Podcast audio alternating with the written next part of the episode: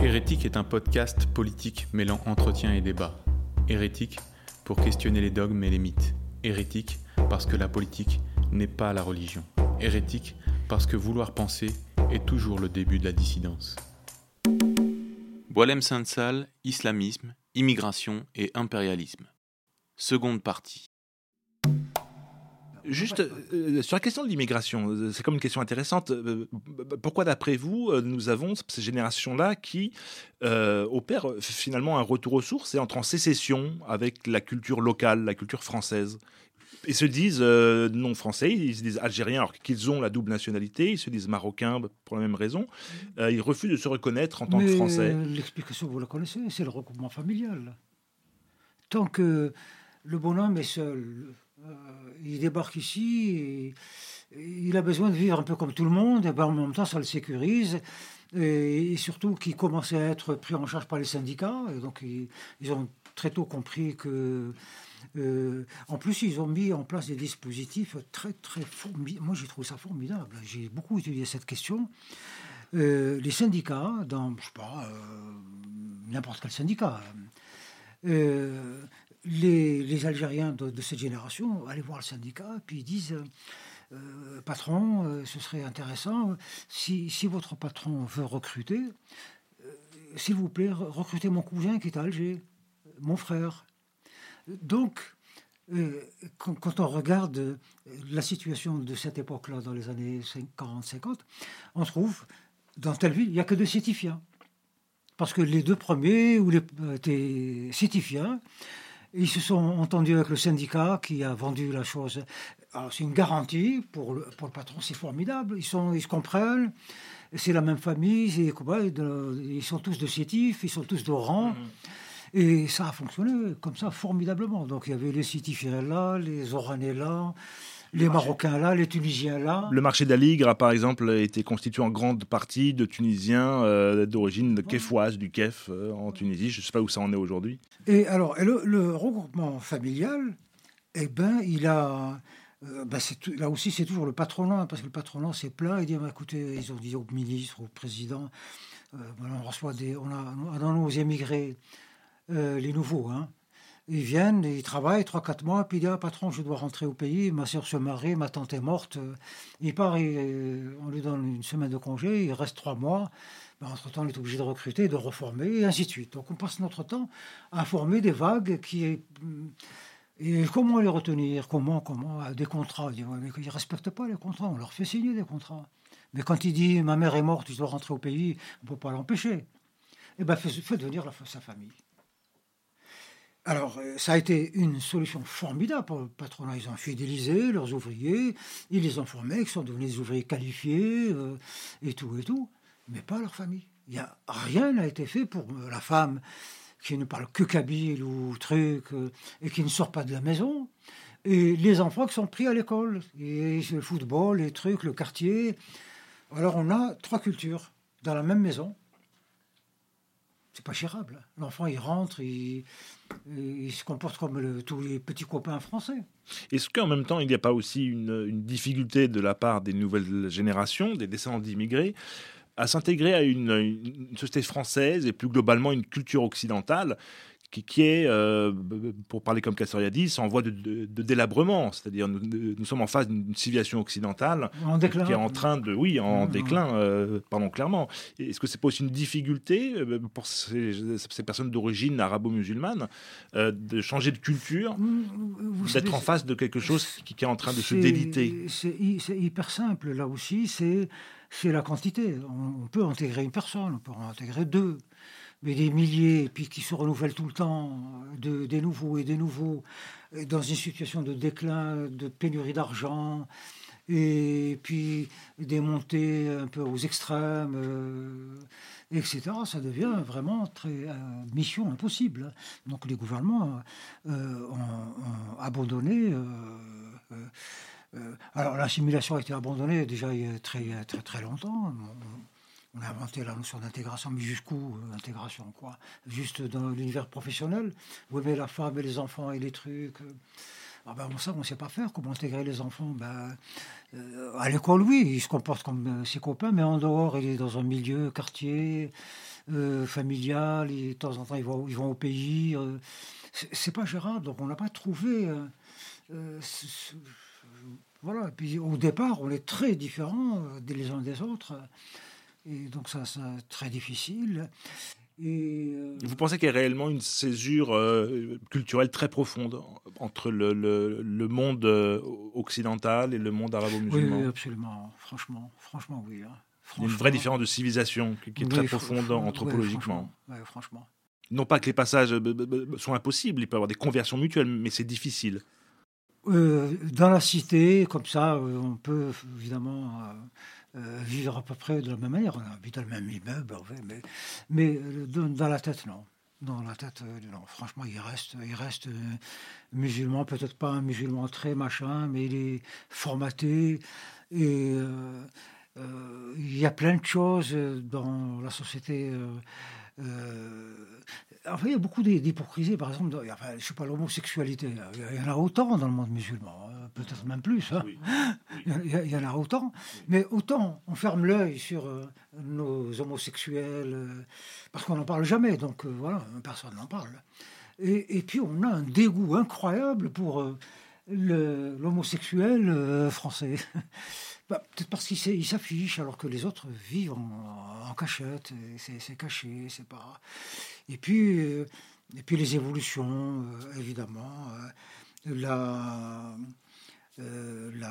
bah, l'homosexualité, bien sûr, mais plein de choses font que les c'est pour c'est assez dégoûtant, c'est assez. Euh, Mais alors, euh, ça pose la question que beaucoup de gens se posent euh, sur la motivation de la venue de, beaucoup de Maghrébins en, France, et particulièrement après l'indépendance algérienne. quel intérêt de se rendre dans un, pays dont en réalité les valeurs nous sont absolument étrangères? Ben non, maintenant la question est réglée, parce que maintenant il quitte l'Algérie, il est à l'État algérien ici il s'est créé Little Égypte, Little Algérie, Little Tunis. Euh, donc il arrive, c'est comme s'il avait changé de quartier à Alger. C'est ça, c'est une continuité en fait. C'est une continuité, maintenant ça y est, c'est fait. Et, puis c'est un islam qui est enraciné, c'est pas un truc, euh, ils sont là, ils sont en train de, d'inventer leur propre islam. Ce qu'on appelle aujourd'hui l'islam de France, n'est pas l'islam en France qui vient d'ailleurs qui, est là, qui, peut éventuellement repartir. Même si maintenant on prend tous les, ces gens-là issus de la migration, qu'on les renvoie, cet islam de France est là. Il va rester. Euh, le nombre maintenant de, Français qui étudient l'islam, moi je suis étonné. Il y, a, il, y a, 10 ans, 15 ans, je faisais des conférences, les gens me posaient des questions qu'est-ce que c'est que le Coran? Aujourd'hui, quand on parle d'islam, ils en savent trois fois plus que moi parce qu'ils ont deux, trois fois plus de documents, d'accès aux trucs que moi. Qui peut inviter euh, Gabriel euh, Martinez-Gros euh, Nous, on n'a pas ça. Donc, moi, je suis vraiment très surpris de. Quand je pense, il y a 20 ans, je me dis, mais c'est pas possible. Qu'est-ce que je vais leur expliquer? Ils savent rien. Ils savent même pas ce que veut dire musulman. Maintenant, ils savent tout. Et, vous pensez que c'est un progrès, au fond, de, de, comprendre Mais euh, beaucoup le euh, monde euh, musulman? tombent dans le, sous le charme. Mais c'est vrai que l'islam a son côté charmant aussi. Hein. C'est une façon de vivre dans la simplicité, dans le euh, trucs, ils ont aussi leur propre culture. Euh, qui, euh, les Maghrébins adorent les, fêtes religieuses. Ils sont peut-être pas croyants, mais ils ne louperont jamais l'Aïd, ils ne louperont jamais le Ramadan. La famille, truc, c'est comme les Italiens. Les Italiens, vous l'amenez, ou les Juifs, tiens, les Juifs, vous il n'y a pas plus moderne qu'un juif, mais il reste fondamentalement juif. Chez eux, c'est Hanouka et trucs. Il y a beaucoup de juifs assimilés également en France. Oui, même, en étant assimilés, même en étant assimilés, à la maison, ils sont d'abord juifs. Hmm. le reste, ça s'arrête au palier, là. À l'intérieur, moi j'ai plein, plein de copains de juifs. Ben, euh, encore, la, la Mizouka à l'entrée, euh, euh, ils fêtent ça avec beaucoup, même s'ils n'y croient pas, mais c'est ça devient culturel. Mais ça aussi, ça devient un peu une sorte de, préservation de son identité, de son histoire. Parce que est-ce qu'on existe si on n'a pas d'histoire? En, tout cas, vu qu'il n'y a plus d'histoire collective, il y a une hypertrophie des histoires individuelles. Voilà. donc, moi, tout ça, je l'ai dit, je l'ai dit à Chirac mille fois, je l'ai dit à Sarkozy dix mille fois, parce qu'on se voyait beaucoup. Je l'ai dit à, Hollande, je l'ai dit à Macron, je l'ai dit il y a trois mois à Darmanin. Euh, parce que aussi, la France n'a pas agi. Là, ça a été les constats, tout simplement constate. Puis comme on s'est interdit tout un vocabulaire, les statistiques, machin. Et, et puis, c'est ça qui est terrible, on a confié la gestion de l'islam aux musulmans eux-mêmes. On a dit, ah, Mosquée de Paris, c'est à vous. Euh, euh, pour gérer les, petits musulmans des quartiers, on a créé les grands frères. Donc euh, c'est votre religion, nous on n'y comprend rien, et puis on veut pas. puis c'est pas normal qu'un chrétien organise l'islam, quoi. Donc faites-vous, nous on ne sait pas, on vous fait confiance. Ben, oui, mais le recteur de la, mosquée de Paris, c'est un fonctionnaire de l'État algérien. Donc il reçoit ses ordres de, là-bas. En ça, c'est pas vraiment un islam de France, c'est un islam algérien non, non, en France. Non, on est, au niveau de la mosquée de Paris, c'est l'islam en France. Mhm. l'islam on algérien, dirigé par le ministère du culte en Algérie. Euh, le recteur est un haut fonctionnaire avec rang de diplomate. Il dépend des AE, du président. et qui évolue aussi dans les parages des frères musulmans. Oui, bien sûr. Bah, bah les frères musulmans, ils ont capté tout le monde parce qu'ils ont aussi beaucoup d'argent, et ils sont très intelligents. Et, euh, moi, il y a plein de gens euh, que je, vraiment, je, il y, a, des signes aussi. Hein, ils ont une façon d'agir, on peut reconnaître. Ils se saluent comme ça, comme les scouts. Hein. Mm-hmm. Oui, il des signes de reconnaissance. Main, ou un truc euh, comme ça, tac, tac, euh, parce qu'il soupçonne que vous êtes euh, frère musulman, tac, tac, et l'autre il fait tac, tac. Donc du coup, non, c'est fini. Il y a, alors il y a maintenant les deux islams. Il y a l'islam en France, évidemment. Donc les Marocains dépendent du palais. Hein. les, enfin, les imams reçoivent de l'argent, ils reçoivent, etc. Ils mobilisent la communauté. Euh, pour conserver l'amour du roi, euh, la sacralité du roi, la sacralité du territoire, du Maroc. Chez les Marocains, c'est très très profond. C'est moins en Tunisie et en Algérie parce que nous sommes des républiques. Euh, donc on a et puis nous en Algérie on est plutôt très bâtards donc on n'a pas on a aucune prétention les, Tunisiens quand même restent c'est une vieille civilisation ce que les gens ignorent c'est que le Maroc c'est par exemple c'est le plus vieil État dans le monde si on vous dit quel est le premier État dans le monde dans sa forme moderne, c'est le Maroc. Il est né en 1000, euh, en, l'an 1000 à Marrakech, c'était l'empire des Almoravides. Et puis qui a été remplacé par euh, l'empire des Almohades. Hmm. Et, la Tunisie est un. Parce que comme elle a été colonie allemande, et, d'abord parce que euh, elle a été un foyer religieux de tout temps. Hein. Zitouna, euh, comment s'appelle la, grande ville sainte euh, Kérouan. Euh, qui, voilà, et tout ça. Et donc ils ont été en prise directe avec les foyers musulmans. Mais nous, on est des vrais bâtards. Non, l'Algérie, on n'a pas de. En plus, on, était, on a toujours été colonisé. L'Algérie n'a jamais existé. Hum. Oui, c'était une colonisation ottomane, c'était d'abord une colonisation Alors, arabe. D'abord, une colonisation carthaginoise, donc c'est les Phéniciens qui venaient du Liban. Ensuite, ça a été pendant quatre siècles et demi par Rome, avec une annexion carrément, pas seulement une colonisation. Nous sommes devenus sujets romains. Et d'ailleurs, on a donné quelques empereurs à Rome. Hein. Caracalla, euh, Septime Sévère, etc., euh, etc.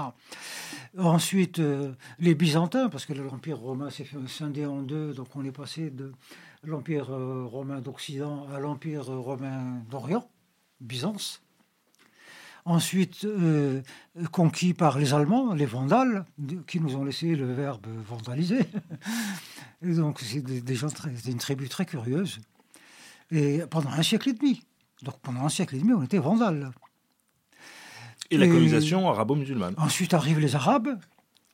Les Arabes, ça n'a pas duré longtemps. Euh, vraiment très peu. On croit que l'Algérie est un pays arabe. Il n'y a rien d'arabe en Algérie. L'Espagne a été conquise par les Berbères, donc c'est Berbères, c'est les Berbères convertis et qui ont donc, évidemment, dépendé de Bagdad, voilà, qui se reconnaissent comme arabes. Mais très vite, les, sultans euh, notamment en Espagne, ils se sont affranchis du calife euh, et ils ont créé le califat de Cordoue. Mhm. Alors que le califat, c'est un seul calife pour l'ensemble. De... Et ils en avaient marre de dépendre d'une capitale qui se trouve à, à 6000 km de là. Les messages mettent 20 ans pour arriver. Et donc, un jour, euh, celui qui était sultan a décrété que, allez, c'est fini, je suis calife.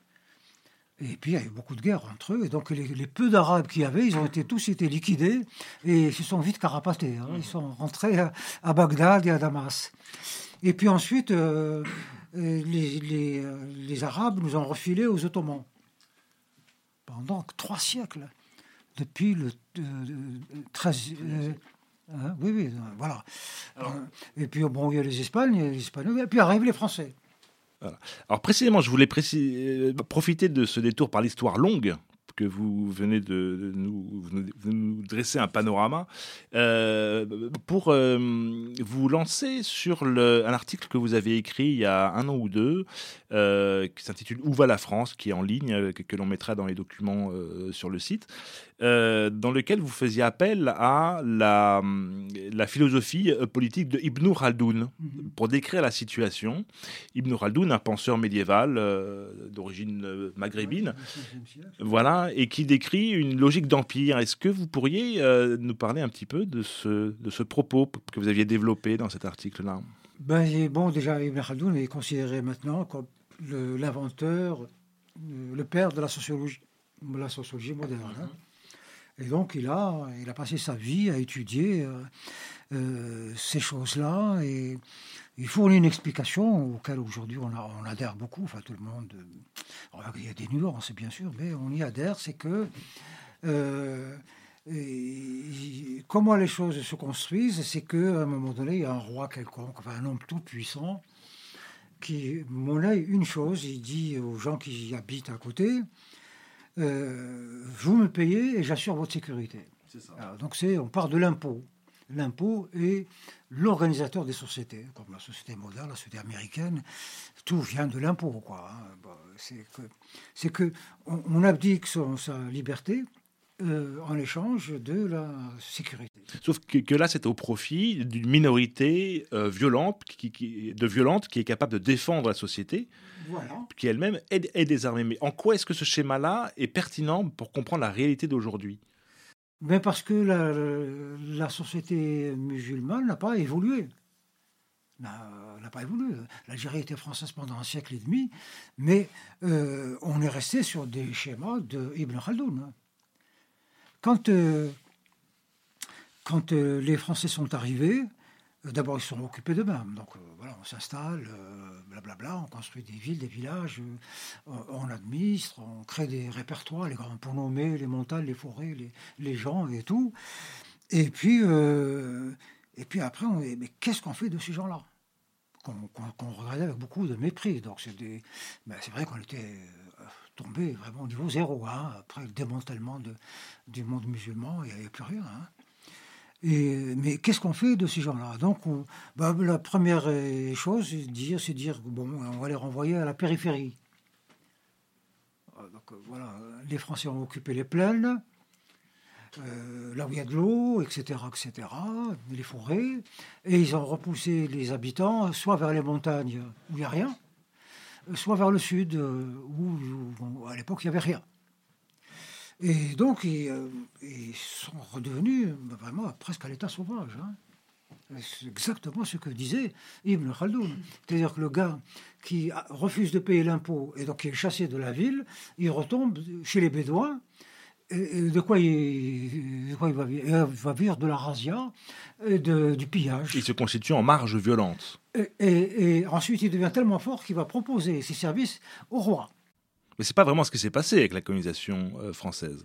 C'est plutôt des franges violentes qui ont fini par chasser le colonisateur. Donc quand, quand les Français sont arrivés, ils ont chassé les, euh, Et, mais à un moment donné, euh, la France, qui à l'époque ne connaissait pas Ibn Khaldoun, euh, à un moment donné, elle a, elle a dit ces gens-là ne sont pas intégrables, on va les laisser se gérer eux-mêmes. Donc l'Algérie est le premier pays au monde à avoir eu deux juridictions officielles. Il y avait le tribunal français sur la base de... Et, en face, il y avait le tribunal musulman. Alors, la France avait décidé que tout ce qui relevait de tel, tel, tel domaine, notamment le pénal, relevait de la justice française. Et tout ce qui est droit familial, tribal, etc., c'est entre eux. Donc, c'est les caddies. Euh, donc, on a reconstitué les, le système juridique du début de l'islam, du temps des califes et tout ça. Avec un traitement judiciaire différencié, en fonction des populations. Et, et on applique la charia. Pas tout, parce qu'on ne coupait pas les mains, mais c'est pas quelque chose pas loin aussi. Hein. Euh, les châtiments corporels existaient. Euh, et donc voilà. Alors, alors eh ben, tous les, habitants de ce pays sont ben, émargés à cela, pour ce qui est du pénal, là. Et puis, il y a eu des, transferts, quand même, des, gens qui, de là, parce qu'ils ont été à l'école, parce qu'ils ont été socialisés autrement par le travail, par, euh, ont pu petit à petit rejoindre et s'intégrer complètement. Hein, donc, euh. oui, mais l'Algérie a fini par recouvrer son indépendance. Euh, devenir euh, une, nation euh, souveraine, ce n'est pas du tout dans le schéma d'Ibn Khaldoun. Mais si, si, si, c'est complètement. Le, la, dictature, le régime algérien est un régime qui, qui a... Vous considérez que c'est un, un régime qui, qui est ah un, empire, un empire en puissance Oui, complètement. Il a, il a dessaisi les, les, les gens de la ville de toute liberté. Il, les a désarmés euh, et il les a dessaisis de toute euh, liberté. J'assure votre sécurité, c'est moi qui vous nourris, et vous, vous payez l'impôt et vous taisez. Et puis ceux qui ont refusé, eh ben, c'est les, islamistes et les révolutionnaires qui avaient goûté un peu à la culture française ou russe. C'est eux qui ont fait la révolution. C'est pas les Algériens qui, euh, qui, étaient, qui avaient accepté le pacte Khaldounia je me soumets à Sa Majesté, il m'a surtout la tranquillité, moi j'ai pas à me casser la tête. Et ceux qui ont refusé, donc qui ont été repoussés à la périphérie, ben, ils ont été cherchés chez, euh, en Orient, l'islam, le truc, le djihad. En Algérie, on ne parlait pas de, guerre, on parlait du djihad. Les combattants, on ne les appelle pas des combattants, on les appelle les moujahidines. Donc c'était, c'était ceux-là, donc les Bédouins, qui ont fourni 90% de, de, la force de frappe pour combattre la France, avec euh, des intellectuels proches de, qui avaient quand même euh, qui communistes et surtout les communistes, hein, qui donc euh, le schéma agite propre, les ont récupérés. les premiers maquis, pardon, les premiers maquis en Algérie, c'est pas ceux du FNL. On croit que c'est le FNL à partir du 1er novembre 54. Mais pas du tout. C'était 20 ans auparavant les communistes qui ont fait du, de l'agite propre dans les, chez les Bédouins les gens des montagnes, les gens du, sud, et qui leur dit voilà, rejoignez-nous, on va vous. Euh, et c'est comme ça. Donc, euh. Et vous considérez que ce sont euh, ces marges violentes qui aujourd'hui sont des islamistes actifs en France et en Europe? Oui, oui, absolument, oui. Ben, il y a une communauté, pourquoi il faut, en profiter. En plus, c'est une communauté riche. Hein. Les, Algériens, les, on va dire les musulmans de France, ils sont quand même dix fois plus riches que leurs homologues algériens. Ils ont, eux, c'est des, euros qu'ils ont. Vous savez aujourd'hui qu'un euro en Algérie, c'est 250 dinars. 250 dinars. Il y a, il y a 30 ans, un, euro, enfin, un euro égale un dinar. Maintenant, c'est 1 euro égale 250. Notre argent, c'est de la monnaie de singe. Ça vaut rien du tout. Ça vaut même pas un singe. C'est un discours qui surprend parce qu'en France, on est habitué au discours misérabiliste et victimaire des immigrés. Vous, vous nous dites que, du point de vue de, l'Algérien, dans tous les domaines, ce sont les ils ont créé une économie. Euh, euh alors évidemment, tout ce qui tourne autour de la religion, on vend des talismans, on vend le pèlerinage, on vend les tombes, on vend les transports et des trucs, une économie florissante. Toute l'industrie halal, où on fabrique euh, des choses, on importe beaucoup de choses de, de Kabylie, enfin du Maghreb, de l'huile d'olive, parce qu'on considère que notre huile d'olive est saine, alors que celle-là, elle est, voilà, fabriquée par des chrétiens, donc elle n'est pas bonne. Euh, et ainsi de suite. Donc il y a une économie hyper, hyper florissante. Alors en plus, les marginaux marginaux, ils gagnent 5000 euros en une journée, en 10 ans euh, de, du travail. Ils ont tous des bagnoles de, de, de, machin. Ils ont développé une civilisation, enfin civilisation c'est un bien gros, gros mot, mais une, euh, ils sont là, regardez seulement comment ils sont habillés. Des trucs à à 150 euros, des, baskets à 100 des blousons en cuir à 300 euros. Bon, ils viennent du vol, hein, c'est pas forcément, ils n'ont pas payé 300 euros. A aussi, a, non, non, il y a une, économie euh, euh, à la fois complètement religieuse, donc où les gens sont très scrupuleux sur, euh, sur la religion. Donc c'est vraiment du halal, machin. Puis de toute façon, le, les pouvoirs publics leur ont délégué tout cela. Ils ont des, des, abattoirs. tout une industrie. Moi, j'ai un copain, euh, l'homme le plus riche d'Algérie, euh, Israël Arabrab. Euh, c'est le premier investissement qu'il a, qu'il a fait en Algérie. C'est, un abattoir. Il a acheté un abattoir et une boucherie. Je veux dire, pas déçu parce que c'est le plus, l'homme le plus riche d'Algérie. Il pèse 7 milliards de, de dollars, mais c'est un ami franchement. Bon, maintenant, il a racheté Brandt il y a trois ans. Brandt qui était en faillite. Il a racheté Brandt et il a sauvé 3000 euh, emplois. Mmh. Euh, donc, euh, il reste quand même très moderne. Mais sa première idée, quand il commençait à devenir riche en Algérie, et donc il achète un, machin, il fait venir ses, moutons de, euh, vraiment, parce qu'il a mis des gestionnaires vraiment musulmans, il dit non, nos moutons ne vont pas venir d'Argentine, ils vont pas venir de France, on va les faire venir de Tunisie, d'Algérie, parce que c'est des moutons halal. Voilà. Et, et, puis une boucherie, alors hyper truc, euh, etc. Il fournit je ne sais combien de lycées, combien de casernes, combien de. Hum, c'est florissant. Ah, c'est très florissant. Il n'y a pas de pauvres là-dedans. Ils ont tous beaucoup d'argent. Il faut que nous interrompions l'émission. Euh, je vais vous laisser le mot de la fin. D'après vous, quel euh, avenir vous, vous, dessineriez pour le, un sujet d'origine arabo-musulmane qui hérite de cette culture-là? Quelle perspective d'émancipation il a devant lui? Moi, moi j'y crois pas. Ça fait 25 ans que j'étudie, que j'enquête sur Serge Joie. Je ne vois même pas une, sorte de piste. Euh, parce que là, ce qui me, me déçoit, c'est que tant que Bon, c'est peut-être un, mépris de classe, hein, comme ça.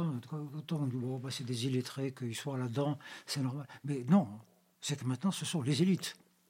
Tu sais, des gens comme, Khaled, comme Ben Sheikh, comme. Euh, euh Khaled Ben euh, voilà, et, voilà, et Tariq Ramadan, c'est un milliardaire, Tariq Ramadan c'est le top du top du top. Et, et il travaille avec, je sais pas, quand, regardez, enfin, comment c'est, Burga, là. François Burga. François Burga, bah, et, et, bah, je, pense, pense, que l'État le paye pour tout ce qu'il fait en tant que professeur et chercheur, au maximum 3000, 3000, 3500 euros.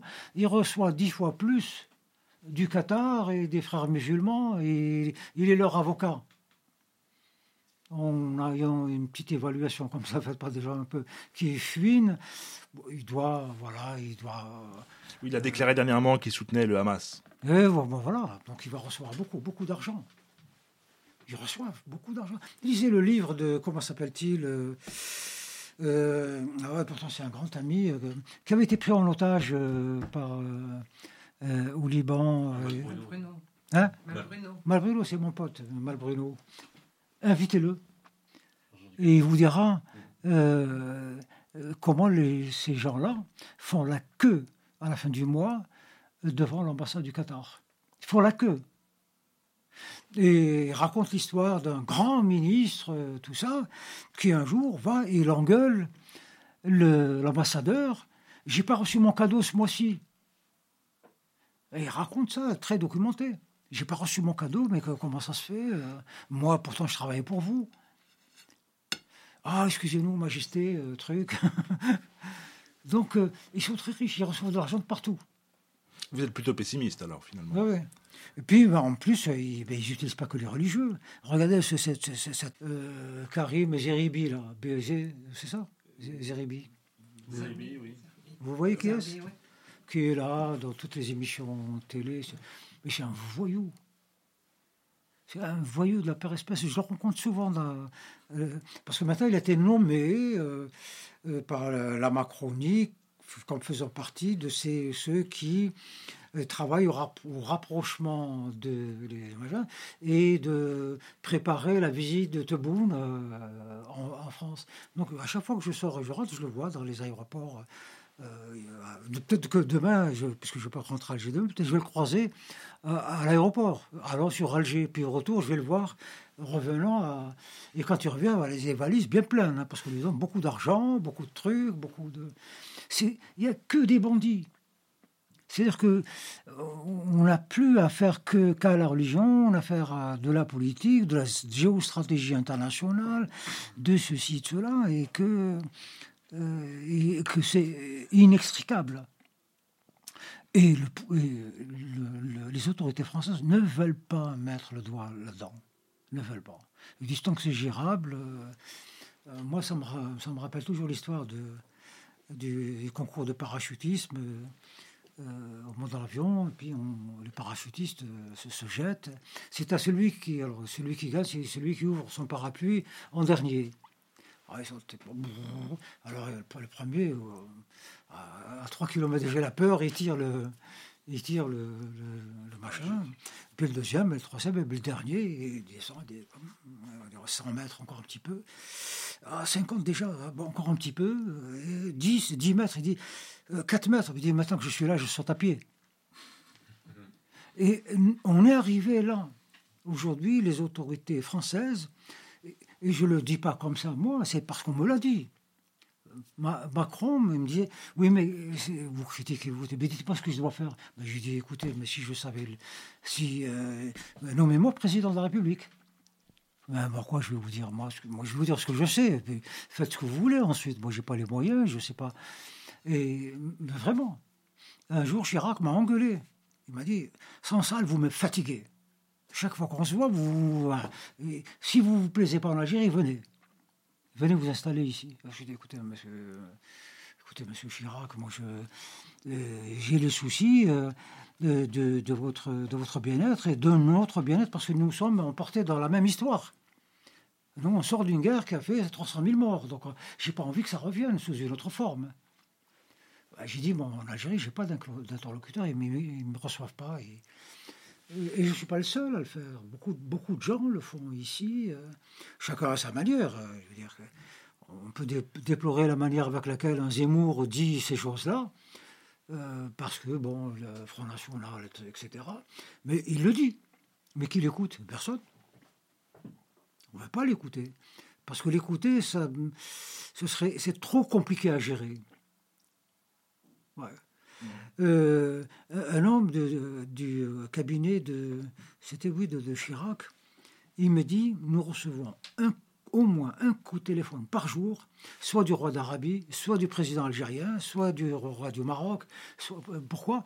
Mais euh, hier, dans votre discours, vous avez dit ça sur les odeurs, là. Écoutez, Chirac, mais qu'est-ce que c'est que ça? Bon, il n'y aura plus de projet, on va bloquer le, Mmh. Euh, L'Occident est devenu dépendant. Il euh, reçoit, donc chacun à son niveau, mmh. il reçoit des coups de téléphone tout le temps. Un mot. Euh, je, pense que Macron a dû recevoir pas mal de coups de téléphone parce que nommer un, homo comme chef du gouvernement, pour les musulmans de France, c'est une insulte. Mmh. Moi, je vais, moi, musulman, mon, mon chef de gouvernement est un homo. Il a nommé, de la vie. Il a nommé Dati au, ministère de la Culture. Ah, du coup, ça rattrape un peu. Vous venez d'entendre la seconde partie de l'entretien avec Boilem Sansal, Islamisme, Immigration et Impérialisme. Rendez-vous dans 15 jours pour un nouvel entretien avec Guy Farget, Origine et métamorphose du stalino-gauchisme. Vous pouvez retrouver les documents évoqués lors de l'émission ainsi que d'autres permettant de prolonger la réflexion sur notre site hérétique On vous conseille aussi d'écouter, si ce n'est pas déjà fait, les anciennes émissions d'Hérétique, dont certaines recoupent les thèmes évoqués lors de cet entretien. Il y a notamment un entretien avec Martinez Gros qui s'intitule La marche vers l'Empire, Sonia Zadig, L'individu en islam et en Occident, Daniel Siboni, L'Occident et sa culpabilité narcissique, et enfin Céline Pina, Une société multiculturelle est-elle viable? Ce podcast est disponible sur toutes les plateformes d'écoute.